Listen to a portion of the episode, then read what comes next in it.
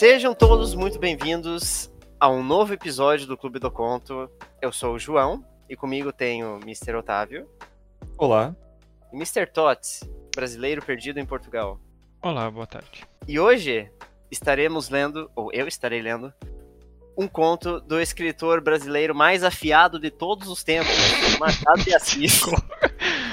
ai, ai, ai. Aqui conhecido como Machadão. escritor da casa já. Por, por acaso eu não estava à uh, espera dessa, dessa piada, mas. Uh... É, eu, eu tava pensando como que eu ia jogar ela uh, sorrateiramente no meio da conversa. Eu, lembro que aqui, lembrei que aqui perto de casa tem uma rua que é chamada, acho que chama Largo Machado de Assis. Olha só que chique. Largo Machadão. Então, reverberando oceanos afora. Uhum. Uh, e o conto que eu estarei lendo hoje se chama A Igreja do Diabo. Mas conta-nos um pouco sobre o Machado de Assis, eu acho que. É. Machado de Assis é um escritor que pra, pra, é um escritorzinho que, para quem não conhece, aí, ele, ele fez uma obra um pouquinho uhum. overrated, na minha opinião, um tal de Dom Casmurro, para quem não conhece. E eu, eu parece que eu estou fazendo, segundo os meus companheiros, uma retratação de ter ofendido alguma certa obra por aí. E que deixo bem claro, eu não falei do autor, mas eu falei que eu não era muito fã da obra que de fato é o Dom Casmurro. Que você por acaso já... leu quando, é, quando era criança. Eu li. Criança, eu era adolescente, Todd. Então era criança. Eu li, eu li no terceirão, então eu tinha uns bons 17 anos. Todo adolescente é criança. Mas enfim. Toda é... criança é burra. É, ok. Justo, justo. O combo aqui. Então, estamos precisando de uma quarta cadeira no podcast, porque obviamente o equilíbrio não está sendo mantido aqui. Eu estou sendo flanqueado dos dois lados pelos meus até então companheiros, né? Uhum, até então. Uh... Não, mas uh, eu de fato nunca tive nada contra Machado de Assis, nem tenho. Eu só não não, não fui muito com Dom Casmurro, não, não bateu comigo, mas eu já li muita coisa dele que eu gostei, de fato, especialmente uhum. contos. E esse conto em particular, é, eu até fiquei um pouco de medo de escolher ele, porque eu achei ele um pouquinho longo demais, mas os meus companheiros me, me certificaram que é um tamanho bom, então vamos a ele. A Igreja do Diabo. Capítulo 1. Deu uma ideia mirífica. Conta um velho manuscrito beneditino que o diabo, em certo dia, teve a ideia de fundar uma igreja. Embora os seus lucros fossem contínuos e grandes, sentia-se humilhado com o papel avulso que exercia desde séculos, sem organização, sem regras, sem cânones, sem ritual, sem nada. Vivia, por assim dizer, dos remanescentes divinos, dos descuidos e obsequios humanos. Nada fixo, nada regular. Porque não teria ele a sua igreja? Uma igreja do diabo era um meio eficaz de combater as outras religiões e destruí-las de uma vez. Vá, pois, uma igreja, concluiu ele. Escritura contra escritura, breviário contra breviário. Terei a minha missa, com vinho e pão à farta, as minhas prédicas, bulas, novenas e todo o demais aparelho eclesiástico. O meu credo será o núcleo universal dos espíritos, a minha igreja, uma tenda de Abraão. E depois, enquanto as outras religiões se combatem e se dividem, a minha igreja será única. Não acharei diante de mim nem Maomé, nem Lutero. Há muitos modos de afirmar, há só um de negar tudo. Dizendo isto, o diabo sacudiu a cabeça e estendeu os braços, com um gesto magnífico e varonil. Em seguida, lembrou-se de ir ter com Deus para comunicar-lhe a ideia e desafiá-lo levantou os olhos, acesos de ódio, ásperos de vingança, e disse consigo: Vamos, é tempo. E rápido, batendo as asas, com tal estrondo que abalou todas as províncias do abismo, arrancou da sombra para o infinito azul. Título 2: Entre Deus e o Diabo. Deus recolhia um ancião quando o diabo chegou ao céu. Os serafins que engrinaldavam o recém-chegado detiveram-no logo, e o diabo deixou-se estar à entrada com os olhos no Senhor. Que me queres tu? perguntou este. Não venho pelo vosso servo Fausto, respondeu o diabo rindo, mas por todos os Faustos do século e dos séculos. Explica-te. Senhor, a explicação é fácil, mas permiti que vos diga: recolhei primeiro esse bom velho, dai-lhe o melhor lugar, mandai que as mais afinadas cítaras e alaúdes o recebam com os mais divinos coros. Sabes o que ele fez? perguntou o Senhor, com os olhos cheios de doçura. Não, mas provavelmente é dos últimos que virão ter convosco. Não tarda muito que o céu fique semelhante a uma casa vazia, por causa do preço, que é alto. Vou edificar uma hospedaria barata. Em duas palavras, vou fundar uma igreja. Estou cansado da minha desorganização, do meu reinado casual e adventício. É tempo de obter a vitória final e completa. Então, vim dizer-vos isto, com lealdade para que não me acuseis de dissimulação. Boa ideia, não vos parece? Vieste dizê-la, não legitimá-la, advertiu o Senhor. Tendes razão, acudiu o diabo. Mas o amor próprio gosta de ouvir o aplauso dos mestres. Verdade é que neste caso seria o aplauso de um mestre vencido, e uma tal exigência. Senhor, desço à terra, vou lançar a minha pedra fundamental. Vai. Quereis que venha anunciar-vos o remate da obra? Não é preciso. Basta que me digas desde já por que motivo. Cansado há tanto da tua desorganização, só agora pensaste em fundar uma igreja? O diabo sorriu com certo ar de escárnio e triunfo. Tinha alguma ideia cruel no espírito, algum reparo picante no alforge da memória. Qualquer coisa que, nesse breve instante da eternidade, o fazia crer superior ao próprio Deus. Mas recolheu o riso e disse: Só agora concluí uma observação, começada desde alguns séculos. E é que as virtudes, filhas do céu, são em grande número comparáveis a rainhas, cujo manto de veludo rematasse em franjas de algodão. Ora, eu proponho-me a puxá-las por essa franja, e trazê-las todas para a minha igreja. Atrás delas virão as de seda pura. Velho retórico, murmurou o senhor. Olhai bem, muitos corpos que ajoelham aos vossos pés, nos templos do mundo, trazem as anquinhas da sala e da rua. Os rostos tingem-se do mesmo pó. Os lenços cheiram aos mesmos cheiros. As pupilas centelham de curiosidade e devoção entre o livro santo e o bigode do pecado. Vede o ardor, a indiferença, ao menos, com que esse cavalheiro põe em letras públicas os benefícios que liberalmente espalha, ou sejam roupas ou botas, ou moedas, ou quaisquer dessas matérias necessárias à vida. Mas não quero parecer que me detenho em coisas miúdas. Não falo, por exemplo, da placidez com que este juiz da Irmandade, nas procissões, carrega piedosamente ao peito o vosso amor e uma comenda. Vou a negócios mais altos. Nisto, os serafins agitaram as asas pesadas de fastio e sono. Miguel e Gabriel fitaram no Senhor um olhar de súplica. Deus interrompeu o diabo. Tu és vulgar, que é o pior que pode acontecer a um espírito da tua espécie. Replicou-lhe o Senhor. Tudo o que dizes ou digas está dito e redito pelos moralistas do mundo. É assunto gasto. E se não tens força nem originalidade para renovar um assunto gasto, é melhor que te cales e te retires. Olha, Todas as minhas legiões mostram no rosto os sinais vivos do tédio que lhes dás. Esse mesmo ancião parece enjoado, e sabes tu o que ele fez? Já vos disse que não. Depois de uma vida honesta, teve uma morte sublime. Colhido em um naufrágio, ia salvar-se numa tábua, mas viu um casal de noivos, na flor da vida, que se debatiam já com a morte. Deu-lhes a tábua de salvação e mergulhou na eternidade. Nenhum público, a água e o céu por cima. Onde achas aí a franja de algodão? Senhor, eu sou, como sabeis, o espírito que nega. Negas esta morte? Nego tudo. A misantropia pode tomar aspecto de caridade. Deixar a vida aos outros, para um misantropo, é realmente aborrecê-los. Retórico e sutil, exclamou o Senhor. Vai, vai, funda a tua igreja. Chama todas as virtudes, recolhe todas as franjas, convoca todos os homens, mas vai, vai. Debalde, o diabo tentou proferir alguma coisa mais, Deus impusera-lhe silêncio. Os serafins, a um sinal divino, encheram o céu com as harmonias de seus cânticos. O diabo sentiu, de repente, que se achava no ar, dobrou as asas e, como um raio, caiu na terra. Capítulo 3 A Boa Nova aos Homens Uma vez na terra, o diabo não perdeu um minuto.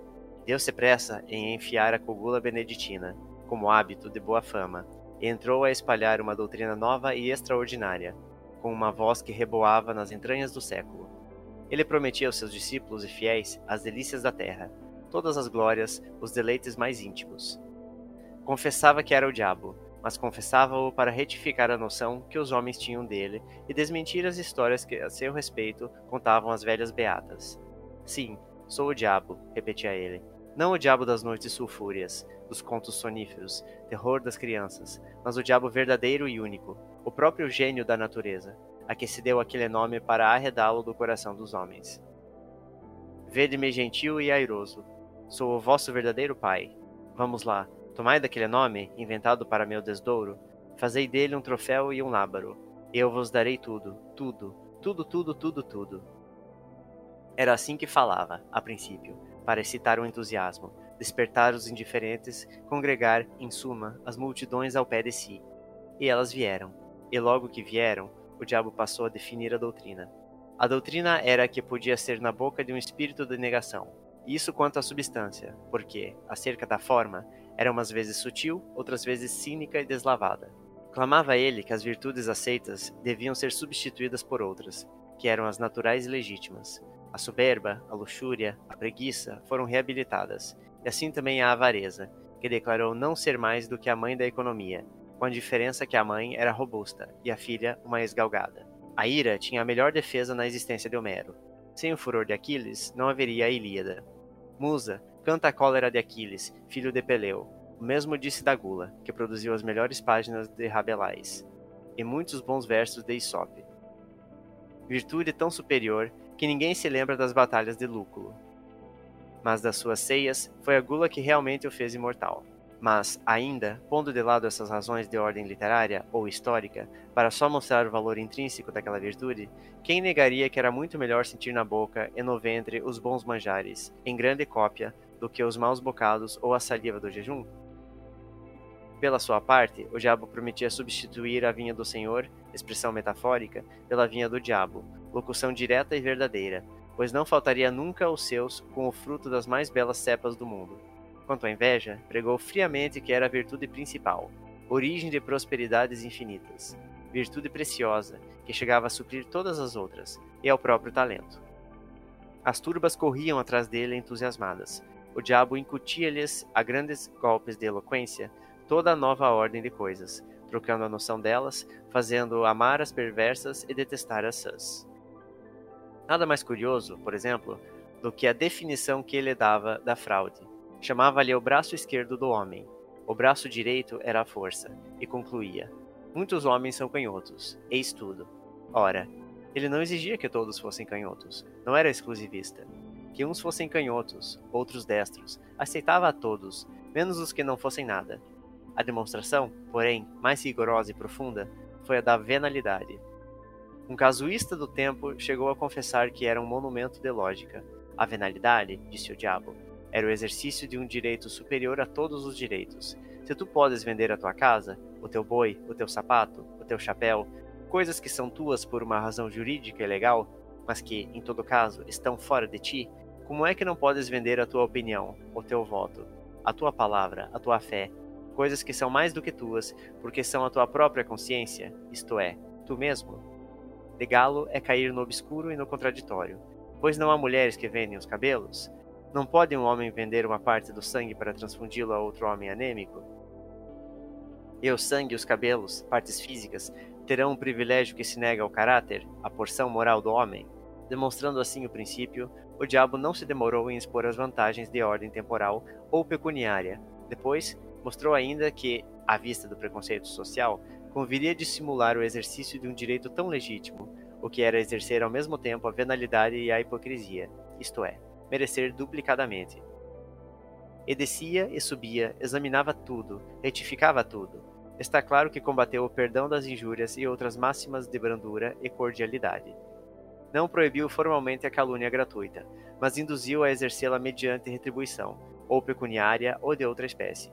Nos casos, porém, em que ela fosse uma expansão imperiosa da força imaginativa e nada mais, proibia receber nenhum salário, pois equivalia a fazer pagar a transpiração.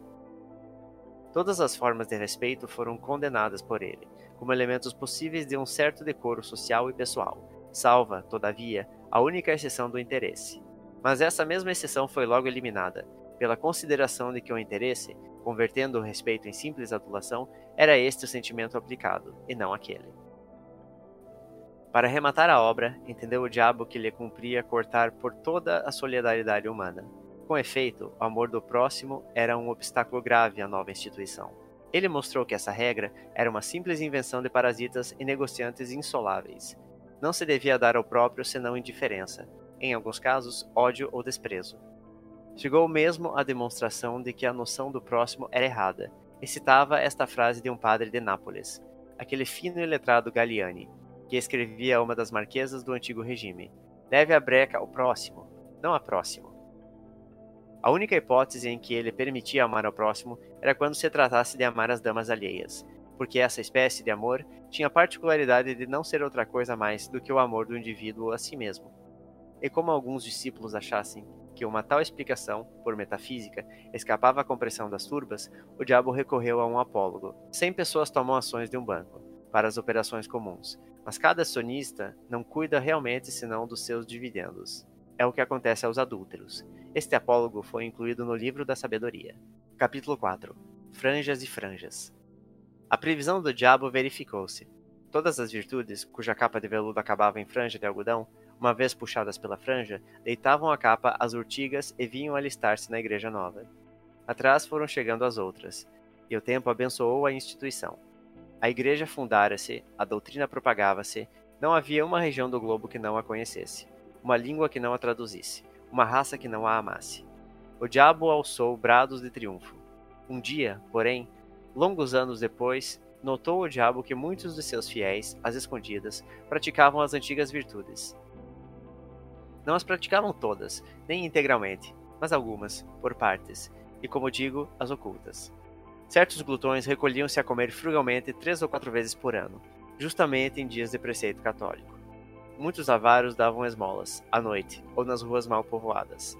Vários dilapiladores do erário restituíam-lhe pequenas quantias. Os fraudulentos falavam, uma ou outra vez, com o coração nas mãos, mas com o mesmo rosto dissimulado, para fazer crer que estavam embaçando os outros.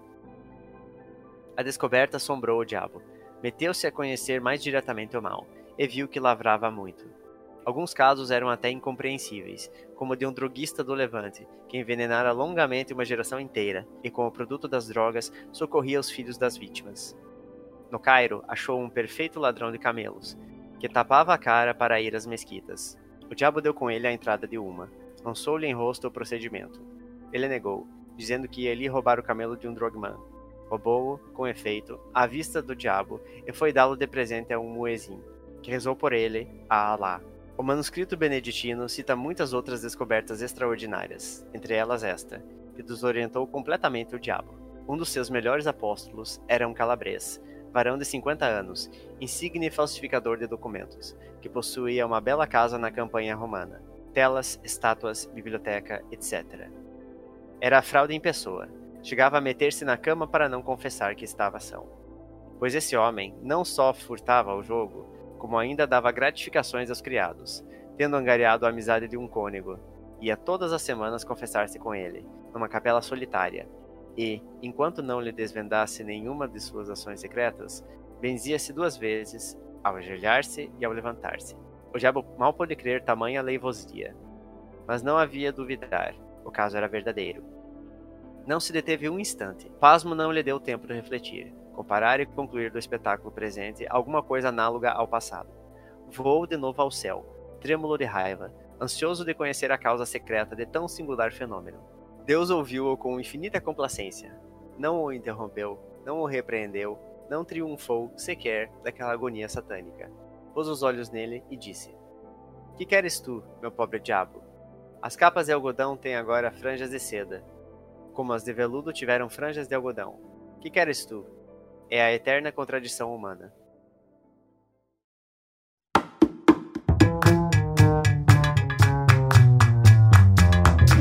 Questionamento, né, João?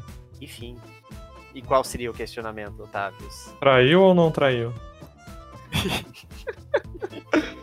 Ora, eu digo que os, que os fiéis do diabo traíram os mandamentos dele, sim. Então, é. ficamos por Então o diabo foi traído por seus seguidores. Quem diria, né, cara? Que su surpresa. Que surpresa. O que não foi uma surpresa foi o João ter escolhido um conto que fala sobre Deus e o diabo. Deus e o diabo, exatamente. Na verdade, né? então, deixa eu até explicar porque, como que eu acabei escolhendo esse conto. Eu tava dando uma olhada nesse, nessa coletânea de contos e eu, eu, primeiro só tava dando uma olhada com os olhos mesmo, para ver o tamanho de cada conto, porque eu não queria pegar algum que fosse muito grande. E o título desse me chamou bastante atenção. Eu falei, ah, vamos ler esse. Pra ver se eu, se eu gostava e pra dar, se dava para ser selecionado, né? E eu acabei gostando bastante dele. Uh, porque o, eu, eu acho que foi uma ideia bem. A, a ideia do título, a ideia que o título passa para mim é bem é como se fosse bem uma antítese mesmo, né? Então isso que me foi uma das coisas que me puxou para ler o texto. Uhum. Bem. E fiquei bem E satisfeito. é bem, propo- e é bem proposital, né? A ideia também. A Igreja do Diabo, cara, eu achei um nome interessante. É, Eu acho que a coisa mais próxima que nós teríamos de igreja do diabo, se fosse pensar nisso, seria a tal de do que é visto como o satanismo, né? É, eu Que- acho que- isso é muito mais uma, é uma- é mais uma crítica às religiões normais. Ah, com Tudo que- certeza. As contradições, né? É. Sim.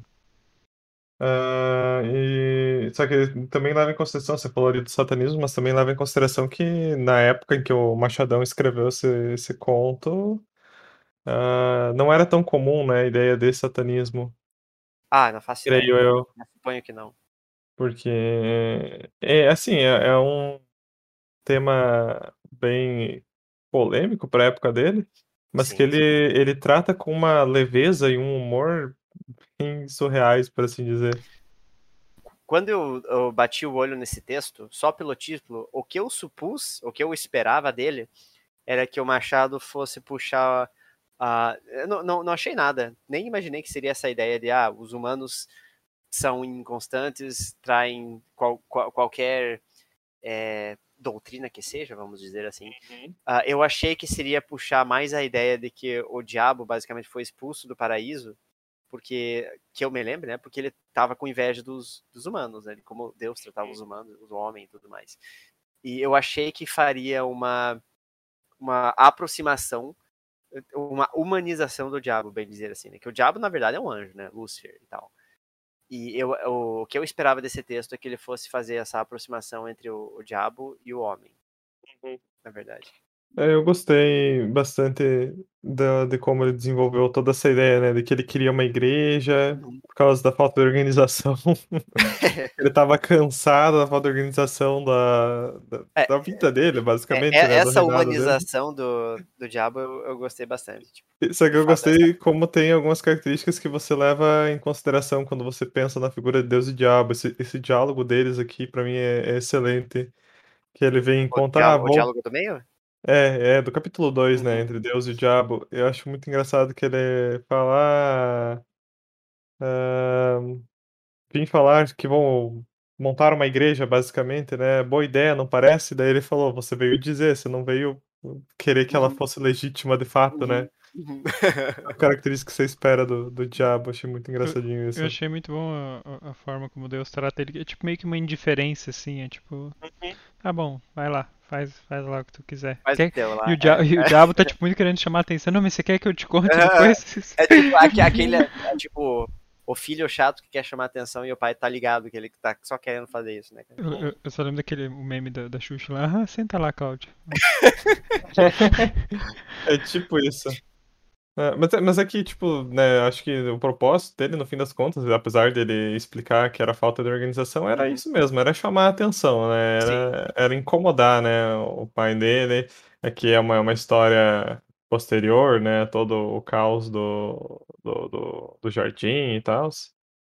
E É, eu mas eu, não- legal. eu não sei se tem alguma. eu- ainda sinto que tem algum pouco de verdade nisso da, da ideia do diabo querer fundar a igreja na desor... é, pra resolver a desorganização e tudo mais. Então você Porque caiu no conto do ele, diabo, fala, cara. ele fala que remoeu a ideia por alguns séculos, né, cara? Então ele não, poxa, vou Sim. ficar alguns séculos pensando, não, quero, chamar, quero chamar atenção. É que alguns séculos pra eles sabe? é nada, né? É, justo, justo. é, bem justo. É, Mas, se for pensar no. Se for pensar na, pela perspectiva da hu- humanidade organizada com uma Uhum. religião, seria tipo desde, desde a época de Cristo, né? Então, desde o jogar um- princípio, né? Uhum. uns dois mil anos aí, então. Eu acho legal é, o, fa é, o, o que faz parecer que Deus meio que já sabia que, qual que seria o fim dessa Uhum. ideia, né? Porque quando ele chega, ele fala, ah, você esperava o quê? Isso aí é contradição humana. Isso daí É. é... A Eu acho que, cara, uma coisa que eu percebi em dois contos do, do Machado que eu li desse livro foi. e- ele deixa, pelo menos, né, ou não sei se foi coincidência ou, ou se ele faz isso propositalmente. Esse conto e um outro, que depois eu comento dele, ele- eles fecham com uma frase que, tipo, poxa, quando você lê a frase no final, você meio que, tipo, leva. Eu, pelo menos, levei um baque depois de analisar toda a história, todo, todo o conto. Tipo, ah, então era isso, era sobre isso, a história era sobre a contradição humana E ele fez todo um jogo entre Deus e o diabo para falar, olha, o ser humano é inconstante e é contraditório. Uhum.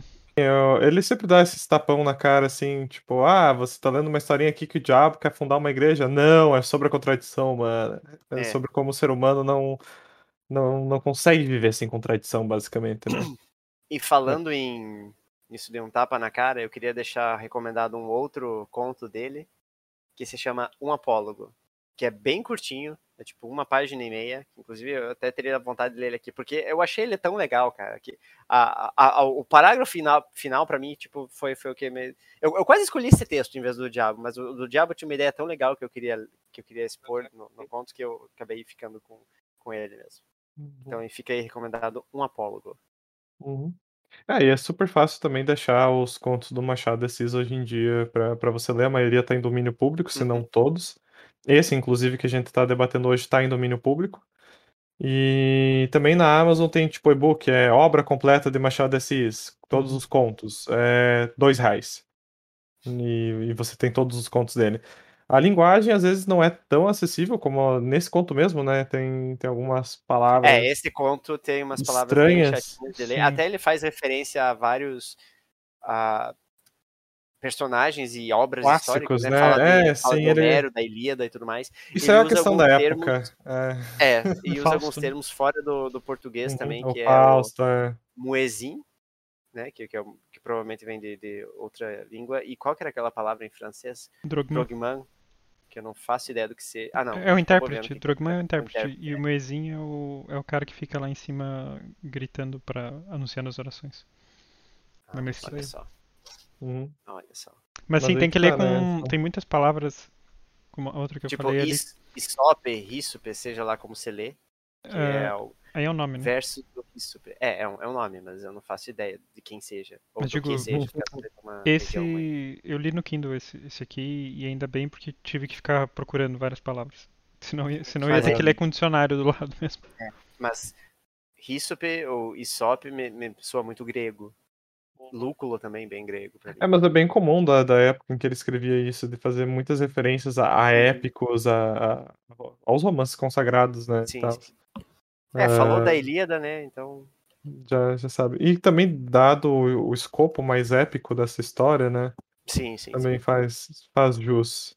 Eu, teve Mas- um- eu ia dizer que tem uma frase no começo que eu gostei muito ainda, no- acho que é no primeiro capítulo, que quando o diabo ainda tá tendo a ideia e ele diz: há muitos modos de afirmar, há só um de negar tudo. É E depois ele reforça isso, né? Ele, ele reforça nega a questão tudo, da né? nega, Uhum. é, que ele que, o, que Deus está falando, né, sobre é, um espírito que morreu, né, uma Fala pessoa a que tá- morte do homem, né? é do homem, e daí ele fala, ah, se sacrificou para que um casal sobrevivesse, daí falou, Senhor, eu sou, como sabeis, o espírito que nega, nega essa morte, nego tudo. Acho muito muito interessante assim, como essa característica do personagem ela é fixa. Mas eu, eu gosto particularmente do trecho em que ele tá criando a- basicamente a religião, sabe? Sim, Tipo, sim. Ah.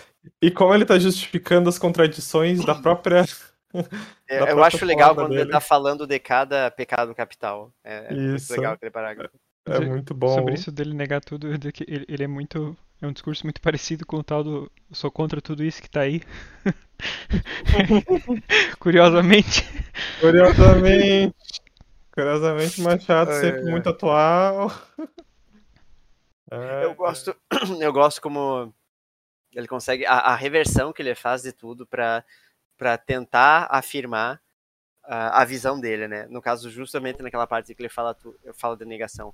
A misantropia pode tomar aspecto de caridade. Deixar a vida aos outros para um misantropo é realmente aborrecê-los. Então faz toda uma reviravolta só para expor, não, mas a minha ideia é assim que funciona, tá entendendo? É por, por isso que eu, eu nego tudo. É, muito engraçado, cara. Ali quando ele explica do adultério, né? Por que que o adultério seria válido, tipo, ele dá umas voltas muito nada a ver. Eu, eu achei legal na parte dele, dele montando a religião ali, eh, quando ele tá falando da. Deixa eu achar aqui, é bem nesse- essa parte, se não me engano. Da- Das formas de respeito. Que ele fala, ah, não, mas só. Respeito só é permitido se for adulação, que basicamente é um, um respeito de duas caras, né? Puxar o saco. E ele fala, não, mas ainda assim a pessoa estaria respeitando de certa forma, então não, cancela isso aí, cancela isso aí. Achei que legal ele falou, ah, foi feita uma, foi feita uma exceção, mas logo depois ela foi eliminada. Ai, ai, ai. E seria bem assim que funcionaria, né? A religião de, de cidadãos do bem, cara. Só, cara, só teve uma, uma, só teve uma, uma a mais mais na cara assim que eu não não compreendi essa analogia que ele quis fazer é das capas de algodão, cara, franjas de seda. Ah, também não entendi eu muito não entendi isso. o que ele quis dizer Uhum. com isso, mas deve ser algo mais da época, provavelmente. Não é Uhum. algo. Eu fiquei com a impressão que é algo tipo de desfiar, que você vai puxando e elas vão vindo juntas, as franjas. Que era tipo. É, eu acho que era uma é. analogia para as pessoas vindo pra, Hum. pra religião, congregando pra religião É. dele, né? Tipo, vem uma, vem puxando a outra. Ah, talvez, talvez. As capas de algodão têm agora franjas de seda, como as de veludo tiveram franjas de algodão. Isso é o que Deus está falando no último parágrafo. É, é meio confuso. Essa parte eu achei meio confuso, mas eu. é, é, certamente que- deve fazer algum sentido, né? Mas eu não, não captei. Mas a, a frase final dele, ele realmente sabe como fechar um conto, né, cara? Sim, que nossa, as tu? frases Eterna finais dele contradição humana. Tipo, real- é, a gente já debateu isso aqui no, no, no- no sindicato sobre, sobre frases finais de, de impacto, né? Uhum. Ah, então, também pegando aquilo que o, o Cortázar falava, acho que aqui ele, ele vence por nocaute, assim, Yeah. bem Sim, facilmente. sim, é verdade. Acho que. E isso que é foda do, do Machadão. Ele era. Ele realmente era um, um excelente escritor, cara. Tipo, fa- faz jus à fama, né? Uhum, uhum. Independente de você gostar dos romances ou dos contos dele, ele realmente. Eu falei de um só, Otávio. Não, sim, é, pois é. Mas os romances dele eu sinto que eles seguem bastante uma, uma linha bem parecida em vários aspectos, principalmente porque alguns têm ligação com o outro. Se eu não me engano, o Memórias Póstumas de Brás Cubas tem ligação com um outro com um outro romance dele. Tem um personagem que, que é de outro romance também, sabe? Uhum. Então são todas histórias que seguem uma linha parecida. Mas os contos ele realmente escrevia sobre tudo, né, cara? Tipo, aqui ele tá escrevendo sobre o, o diabo e e Deus, mas no outro ele tá escrevendo sobre romance e por aí vai, sabe? Pois eu, Uhum. o- eu nunca. Eu tô pra ler o, o Memórias Póstumas, mas eu nunca li. Nunca li nenhum romance dele. E eu, eu comecei a ler um por engano um tempo atrás, porque eu achei que eram contos. Que era um, era um e-book desses da Amazon que eu comprei. Que era a obra completa. Eu achei. Se chama É a Mão e a Luva é o nome. E, Sim, sim. e eu Uhum. jurava que aquilo era um conto. E eu comecei a ler e de repente. Pô, aquilo lá não acabava nunca mais. Quando eu vi, terminei o E- livro. Não, nossa, não- mas não mesmo. Aquilo é gigante. E, e eu, e daí eu comecei a ficar irritado, porque aquilo eu achava que era um conto e não acabava. E eu também tava lendo ele. Eu tava lendo, tipo. Porque, assim, eu tinha pego pra ler antes de dormir. Que daí eu, e eu queria contos justamente porque ficar lendo romance antes de dormir não dá. Porque às vezes eu durmo e daí eu começo a perder pedaços. Uhum. E, e, É. daí, tá- e daí começou, daí, tipo, de repente eu tava, pô, esse conto tá tão longo que tá acontecendo igual no romance. Eu já perdi uns pedaços, agora eu tô meio confuso com a história. E aquilo lá era tipo muito. Era muito, sei lá, parecia Jane Austen, assim, era tipo romance da- das pessoas na, na alta, meio que na alta sociedade, assim. É, e, e aí eu parei, abandonei, porque não, não tava dando. Uhum. Hip. A- ali do Memórias Póstumas, ele faz ligação com Quincas Borba, que, Nossa. que o Quincas Borba aparece em O Quincas Memórias Borba não é um Póstumas. cachorro? Não, o Quincas Borba é um é um cara, é uma pessoa. tinha- É um Não cachorro tinha- personagem antropomórfico, então. O cachorro? O É um quê? personagem. Não, é um Antropomórfico. personagem antropomórfico, ele falou. Eu achava, eu jurava que, que era um cachorro, ou que tinha um cachorro importante na história, algo assim. É, Deu 8 a 80, Não, mas né? Ou você é um cachorro ou você tem um cachorro. Eu só queria saber realmente o que que, o que que são as franjas e as capas ali. Então, aquilo ali foi a única coisa que me deixou com a pulga atrás da orelha nesse conto. Se algum ouvinte tiver um, um parecer mais. É algo- às vezes é algo religioso que a gente também tá de do- fora, do né? É, às vezes também é algo religioso que a gente tá super por fora. Não, mas as, É que ele, ele franja, faz, ele, faz, ele faz menção a isso duas vezes no conto. No começo, É, no começo e no quando fim, ele né? tá falando com o diabo, o Deus e o diabo, a primeira, a primeira conversa, e bem no final, né? Então, Uhum. Mas eu acho que faz sentido aquilo que o Tassi tinha falado ali, né? Da, da mudança de religião, né? Mas. mas acho que ele é uma mas analogia, Ah, tipo, a franja, eu acho que é tipo realmente o uma tipo um enfeitezinho da, da capa. Porque ele tá Sim, falando do livro, né? Mas aí ele tá fazendo Como uma assim? analogia com as pessoas vindo pra religião, né? Como se fosse estivesse puxando a franja do livro e aquilo começa a desfiar. Foi o que eu entendi. E, e curiosamente, apesar, a- já que tem essa, essa metáfora no, nesse conto, aquele outro que eu sugeri, que é um apólogo, é literalmente um pouco sobre, sobre costura. Que é do ponto de vista. É é uma conversa entre uma agulha e um- uma linha de costura. Porra, eu vou ter que ler, hein?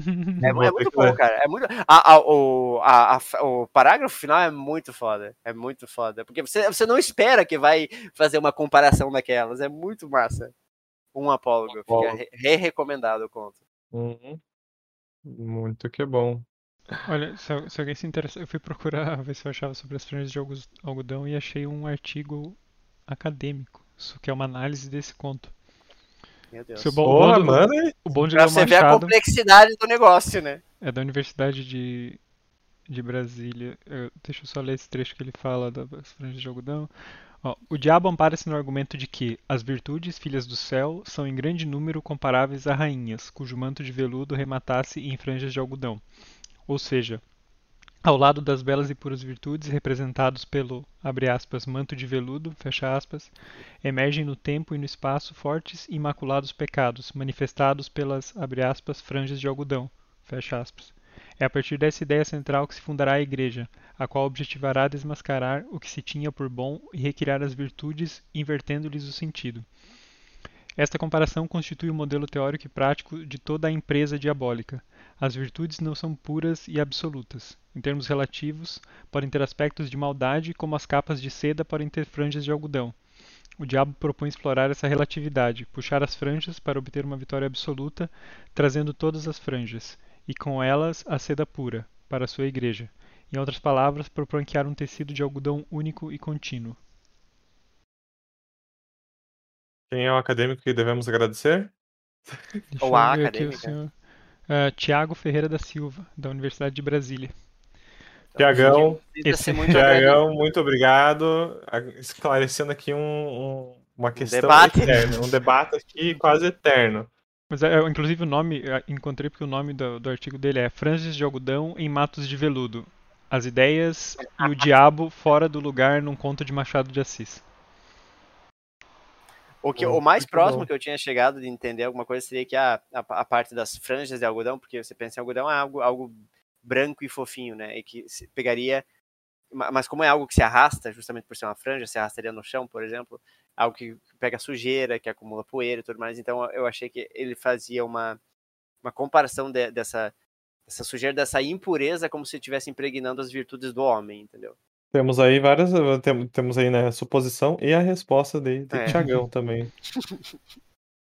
E é é isso aí, cara. O meio acadêmico tá aí para responder pergunta dos contos que a gente lê aleatoriamente. Pseudo aleatoriamente. É, Tá certo? Então, esse foi o segundo, uh, segundo conto da temática escritores negros brasileiros.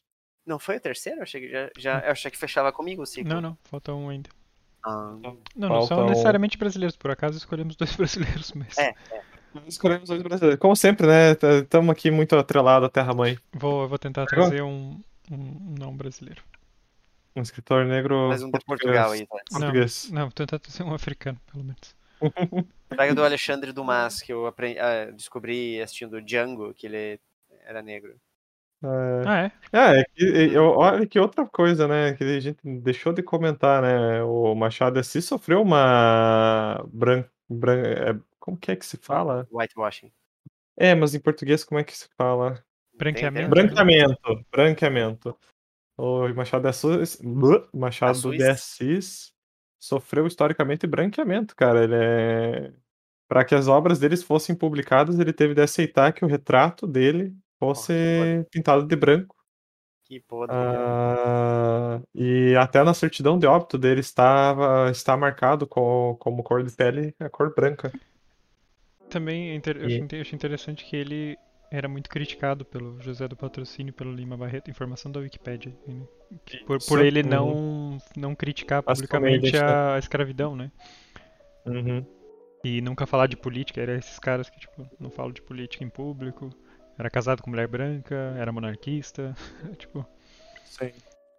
Ele era Dá um... pra alegrar todo mundo, né, cara? É, Ele era um. é, ele basicamente se aliou a- às forças né, opressoras para conseguir ter um espaço. O né, famoso na- não pode com eles, junte-se a eles. É, Destruiu o exatamente. sistema por dentro, né? Ou Ironicamente. não, né? Ou se- usufruir Ou do não, sistema é. por dentro. Eu tô tentando defender o Machadão aí. Ah, mas Não, ironicamente. não é errado ele usufruir do sistema. Sim, É, é, mas ironicamente, autores como Lima Barreto que criticaram ele só estão sendo reconhecidos hoje. E, tipo, na época, o Lima Barreto era considerado tipo um, um pária, os Mas claro, dele por- eram porque ele era né? contra o sistema, né? Então era. Contra o sistema, exatamente. Bom, né, você leu o o Triste Fim do Policarpo, né? Uhum. Não, não tem mais na cara do que aquilo. E por isso que eles criticavam ele, porque, tipo, ó, eles estavam. Tipo, Lima Barreto tava lá fazendo o que era difícil, que era se fudendo pra criticar, né? Enquanto. E ficava cobrando do. Do O Machado. Que tava no bem bom. Entre aspas, né, cara? É, Assim, é, é, é muito triste você ver o que fizeram com a imagem dele por anos, né? Hum. O fato de Machado de Assis ser negro é, veio a conhecimento, assim, nas últimas duas décadas, eu acho. Se nem tanto. Eu lembro que até teve um comercial, se eu não me engano, do Banco do Brasil. Isso daqui é uma trivia que eu tô trazendo também. Retratava grandes figuras históricas que criaram contas no Banco do Brasil. E daí tinha retratado o Machado de Assis. E o- a primeira versão eles usaram um ator branco. E aí que esse fato veio mais à tona e a- eles refizeram a propaganda com um ator negro depois. A propaganda da Caixa. Da do Banco caixa? do Brasil. Aham. Vou Ah. deixar o link. Tem até matéria sobre isso. Do Alexandre, Eu- tava vendo do Alexandre Dumas que o João falou, e é engraçado porque tu acha várias fotos recoloridas dele como branco. Ah, e aqui encerramos o- a discussão do conto A Igreja do Diabo, do Machadão de Assis. Se tiverem ah, sugestões ah, para algum conto que nós possamos ler, de preferência do escritor ou escritora preto, ah, podem mandar para o nosso Discord, ou para o nosso Twitter, ou para o nosso Instagram, que nós vamos considerar, por favor. E também aceitamos sugestões de desafio. E é isso, pessoal. Tchau, tchau e até o próximo episódio. Até mais. Tchau.